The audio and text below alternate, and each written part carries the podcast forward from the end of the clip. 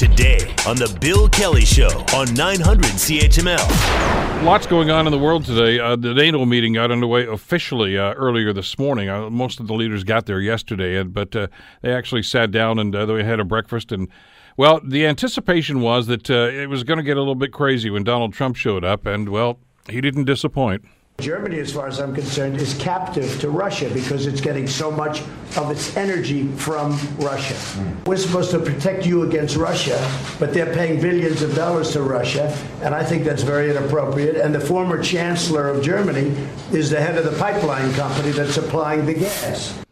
Uh, that was uh, just one of many controversial statements that uh, that Trump made uh, at the meeting. Obviously, took some shots at the chairman of NATO, uh, at other nations, including Canada, for not spending enough on defense and military spending, and on and on it went.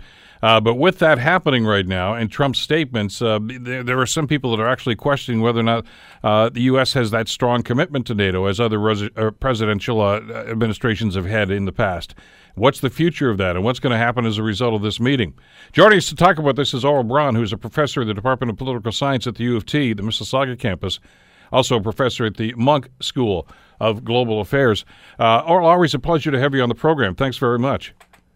Thank you. Let's let's talk a little bit about the Trump influence on this, uh, and and we saw a little bit of that, I guess, at the G7 in Quebec a, a few weeks back. But it was anticipated that he was going to come in there and start throwing hand grenades, and he certainly hasn't disappointed. Uh, and I guess we have to put this in context, don't we, or that uh, this is the same guy that uh, during the presidential campaign, when he was running for the office, said that NATO was obsolete and uh, and questioned whether or not it should even be in existence. Uh, let's let's talk about the U.S. commitment towards NATO. I think it's very important that uh, we try to separate rhetoric from policy. Uh, the rhetoric that Mr. Trump uses is inflammatory, it is crude, it is provocative, but um, the policies on the ground, in fact, are hardly uh, ones that favor Russia. The American uh, defense expenditures have skyrocketed, so the American military is getting stronger and stronger. This year, they're spending $700 billion, next year, $716 billion. He has been pushing the uh, NATO allies to spend more to confront Russia. Uh, American uh, forces uh, have been training and supporting the Baltic states. They have uh, uh, been leading one of the brigades in the region. And so, whatever he said during the campaign, the Americans are in NATO. They're providing a tremendous amount of support.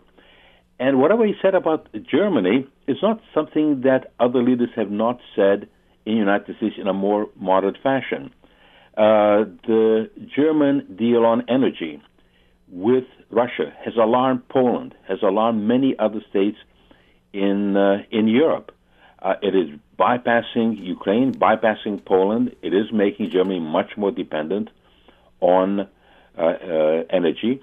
And it is a reality that a rich country like Germany is spending 1.24% of its GDP on defense while it's reaping large profits from dealing with the Russians, complaining all the time that the Russians need to be confronted.